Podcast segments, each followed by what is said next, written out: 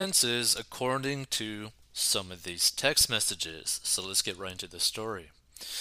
Hunter Biden's access to lucrative financial opportunities also came with expectations, including kicking back as much as 50% of his earnings to his dad, according to text messages on his old laptop show, allegedly.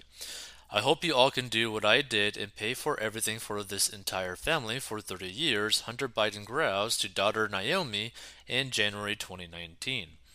It's really hard, but don't worry, unlike Pop, I won't make you give me half your salary, and Pop is Joe Biden.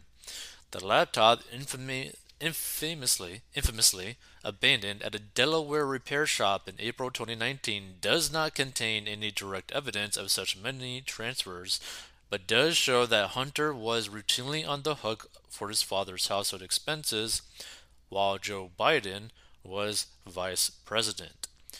The expenses are spelled out in an email to Hunter from business partner Eric Schwerin from June 5, 2010, entitled JRB Bills, and they concern the upkeep of Joe Biden's palatial lakefront home in the wealthy Greenville enclave of Wilmington, Delaware, and JRB are President Biden's initials.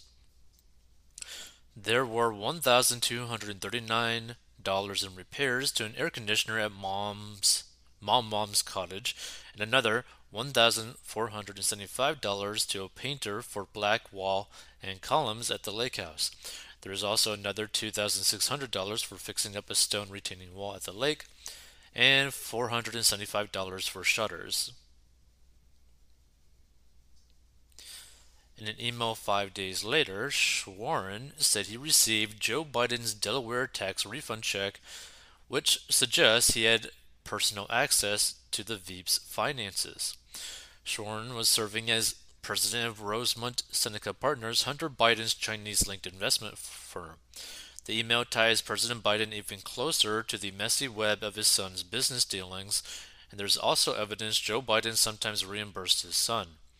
I am depositing it in his account and writing a check in that amount back to you since he owes it to you. Don't think I need to run it by him, but if you want to go ahead, Schwerin wrote. In a July 6, 2010 email titled JRB Future Memo, Schwerin said he was in touch with the vice president about his personal financial matters and was eager to start discussions with him about how to cash in when he left office. Your dad just called me about his mortgage and mentioned he'd be out of a lot sooner and not really back until Labor Day. He could use some positive news about his future earnings potential. The father and son's linked finances went well beyond household upkeep, and sometimes spilled over into Hunter Biden's debauched personal life. So in May 2018, during a drug and alcohol binge in Los Angeles, Hunter Biden accidentally transferred around $25,000 to an escort named Golnara. Kind of reminds me of Godzilla. He was immediately visited by the Secret Service, suggesting that the money came from a joint account with his father. Hunter received a series of text messages from a former agent who repeatedly urged him to come out of his hotel room and reminded him this is linked to Celtic's account. Celtic was Joe Biden's Secret Service code name when he was vice president. But not only that, imagine giving someone $25,000 to just sleep with them. Like, how sad is your life that you're having to resort to something like that? And I'm surprised that there isn't any comments on here. I mean, there probably would be if they allowed it. But whatever, this article was taken from the New York Post. Feel free to give your thoughts. If you want to learn how to get a debt and manage your money, go to 40inbox.com. Learn to get a debt and manage your money at 40inbox.com.